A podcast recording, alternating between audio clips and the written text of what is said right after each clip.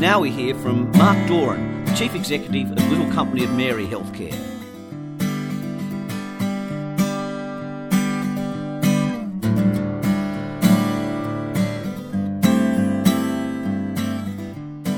Mark, thanks very much for your time today. I start by asking you where you see the healthcare industry heading over the next five years.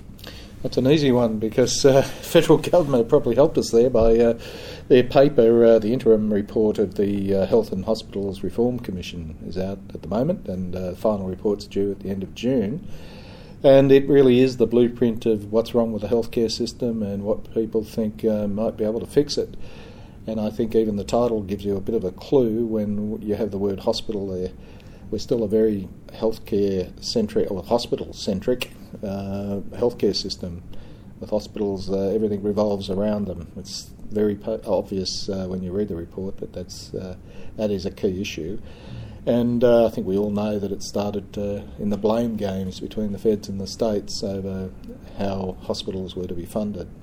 So really, it's pretty easy if you want to wade through the the massive tome of a report, and uh, no doubt the one coming out at the end of June will, will be even more uh, interesting as they um, tease out some of the options that uh, they've placed before us in this interim report. Uh, yeah, very interesting time. Yeah, I guess if they adopt some of the recommendations, it, it could be the sort of biggest shake-up in the industry for, for 50 years or more. I'd say 200 years. Mm. Basically, hospitals uh, started down the road here with the Rum Hospital in the early 1800s, and uh, this is still very much all about hospitals and what revolves around it, and the feds taking responsibility for everything that occurs outside of hospitals. So they're going to take on primary care and preventative care and aged care, um, and hospitals are floating there, who is going to take them up? Uh, the state's going to still be involved, or are we going to move to a, a rather radical option in option C, which uh, you put the time frame of the next five years? I do not think we'll see option C in five years. Um, my view is we'll probably see something around option A, which is more cooperation between the states and the feds before we could get to C. C is so radical an idea that, um, yeah, quite hasn't got its time yet, and I think uh, because we're a healthcare system that is really set up for the convenience of the providers, um, and you can look at that a variety of ways, but I think you know the fact that we have troubles in rural health in Australia tells you that it's about providers, and that's not being critical. It's it's just the way it's evolved. Um, we are going to be in for a very interesting time. Uh, anybody lived through the uh, HMO and the Columbia um, uh, I think it would have been in the early 80s. That was a very interesting time, particularly watching the AMA's reaction to it. I think we may see something along those lines if option C is really pushed. Mm. And indeed, uh, there's a lot of conversation out there that option C is the way the government would ultimately like to take it. Radical, very radical. Um, perhaps a, a, you know too far, too fast. I think that might be the answer there. Mm. Interesting. And LCM Healthcare operates uh, across public and private hospitals, aged care, community care. Perhaps you could just outline the sort of the strategy behind being in these different areas of health and community services and also whether you're able to derive any synergies across the different divisions. Uh, for us, it's it's all about mission. That's the reason uh, we're in so many diverse areas. And when I say diverse, it's as diverse as uh, looking after assisted accommodation for Aboriginals on the Tiwi Islands off Darwin, to looking at uh, looking after disabled kids uh, rehab in Hobart, to uh, motor neurone diseased uh, young adults in Victor Harbour in uh, South Australia.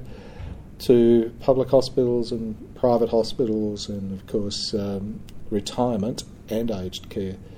Uh, you're right, very diverse. I don't think there's too many around with the uh, diversity we have, but it is about mission. Uh, the sisters came here 125 years ago, and their background was really just support. It's more along the lines of community uh, care as we know it today. But it evolved into hospitals, um, both public and private. In fact, a lot of our hospitals have move backwards and forwards between those status. They start as private benevolent hospitals back in the 30s, 20s, moved to become public hospitals as funding became the issue. And as the public sector grew and took over a lot of these roles, they moved back to becoming private. So it's the strategy is about being responsive, and it is about being a continuing uh, source of a sort of healing, hope, and nurturing for the communities. That's mm. the strategic strategic intent. It's got absolutely nothing to do with the business mm. strategy. Mm. And um, synergies, very few. Uh, obviously, there's uh, a little bit of overhead. We do have a very small corporate office, um, uh, but the real synergy comes out of the mission. It's tying it all together. Um, and occasionally we can complete the continuum, but to be honest, it's difficult. And we have segmentized, if you like, our treatment offerings not deliberately, it's just the way the system has evolved. I think that's the same for everybody else. And it really is something we're examining because, you know, if you take aged care, for example, they don't see it that way. An aged person needing our care uh, is boxed at the moment into low care, high care, you know, uh, independent living. They don't see it that way. And there are great difficulties for them to move in and around that thing, different government levels, different funding regimes. If there is anything that we'll get synergies out of in the future, it's the reform in those areas. That's what we're hoping for. And what do you see as being the key issues facing LCM healthcare in attracting and or retaining senior level talent? It's obviously uh, because we're not for profit, sometimes difficult on the remuneration side. There's no two ways about that. Uh, you, you can read annual reports and see what the CEOs are getting of some of our larger corps, but it's fairly obvious that people have been in those positions for decades. So that's not as big an issue as people think, although it is an issue in attracting people. Uh, people stay and get satisfaction out of a lot of a whole range of things, but I think for us at the moment, it's a satisfaction out of uh, the, the, challenges that we've got, the fact that we're so diverse, the fact that uh, you know we do have this mission focus. It's not just about one-dimensional business focus. Uh, there's a lot, lot, many more dimensions to what we do. Uh, much more complex in a lot of ways than being purely private hospitals, for example, or you know, private hospitals with a bit here and there. I think people have a lot more uh, autonomy in this environment too. Uh, the way we're structured, we give people a stream and we let them manage that.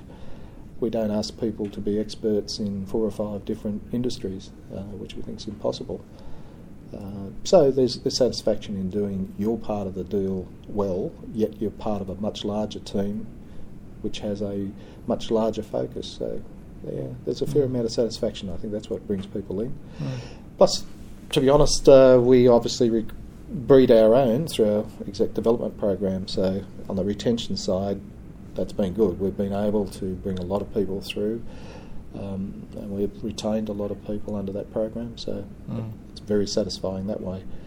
But yeah, the, the challenges are that you know good people are in demand, and there are not many people out there who have gone through the apprenticeship if you like, system. I think there were years where the trainees disappeared out of the, uh, particularly the private hospital industry, and we're now paying the price. And a lot of people have not had, as I said, the apprenticeship style, which has allowed them to really understand their businesses from the ground grassroots up. Having said that, we still have a lot of nurses coming through and clinical people coming through in a management level, so that's a plus. Mm. Yeah, so I'd, I'd say that's the best. And in a generic sense, what do you think are the key competencies that a senior executive in healthcare needs to be successful today? Well, there's some that just don't go away. That's financial literacy, that always helps. Um, particularly in the background of reform, I would say it's going to be innovation, the ability to understand how the whole system fits together and who are the major providers because as I said, this system is largely set up for providers. So take that another way by saying you really have to understand how the medical workforce works and how you can influence them and indeed understand what they need out of the system. As the lines blur between public and private in particular, and you will see the private playing a larger part in, say, medical education and workforce reform, it will be interesting. Uh, there's lots of opportunities for people who understand the system and understand it well. Um, and there's no course that teaches you that. Um, fortunately, that probably comes from the University of Life. So that, that's a, a, competency. It's hard to put your finger on, but it's a competency nonetheless, and that's the one that we've found is, is the one that influences the results or the outcomes the most. Just mm. knowing this system and how it works. The, the ability to negotiate. It's going to be uh, a system where you know the norms of, and the status quo will be turned on its head, I suspect, and the ability to get out there and get amongst it and not be afraid to do some deals um, will be a competency that in the past we haven't seen. It's been very much, you know, um, the usual, the, the, normal way of doing things. I think that's starting to, to go. Mm. Uh, a bit of entrepreneurship is a core, core competency that we look for now. And a final question: If you were in a position where you were perhaps mentoring a, an aspiring healthcare executive at the start or perhaps mid-career, what would be the sort of sage piece of advice you would give them? Mm. Um, listen, use your ears in proportion that God gave them to you. You do need to listen a lot. Uh, sometimes you, you know, there's a lot of static out there, but uh, you will learn a lot more by trying to understand where the other party's coming from, particularly uh, when you're dealing with the medical workforce, uh, who really are the key providers. Um, yes, understand where they're coming from, and try to um, appreciate why they're uh, where they're at. Uh, there's a whole lot of forces that have created the workforce that we've got. For example, um, none of, a lot of them are not that obvious until you understand. Uh, what their drivers are. It could be as simple as that by the time they've fin- finished their specialty, their, their kids are in school. And that's a big influence on them. They want to stay there, or their wife's joined a bridge club, for God's sake. So that, you know, these sorts of influences are just so subtle that you just listen and watch. Um, and the other one I'd say is do get out there, get as much experience as you can, try and get some experience uh, in another healthcare system, uh, possibly overseas. Um, I still fondly remember my little excursions to the UK and um, some opportunities to study in the US. Uh, you, it just balances you off. Mm. I'd say that'd be my advice. Mark, thanks very much for your time today. It's a pleasure.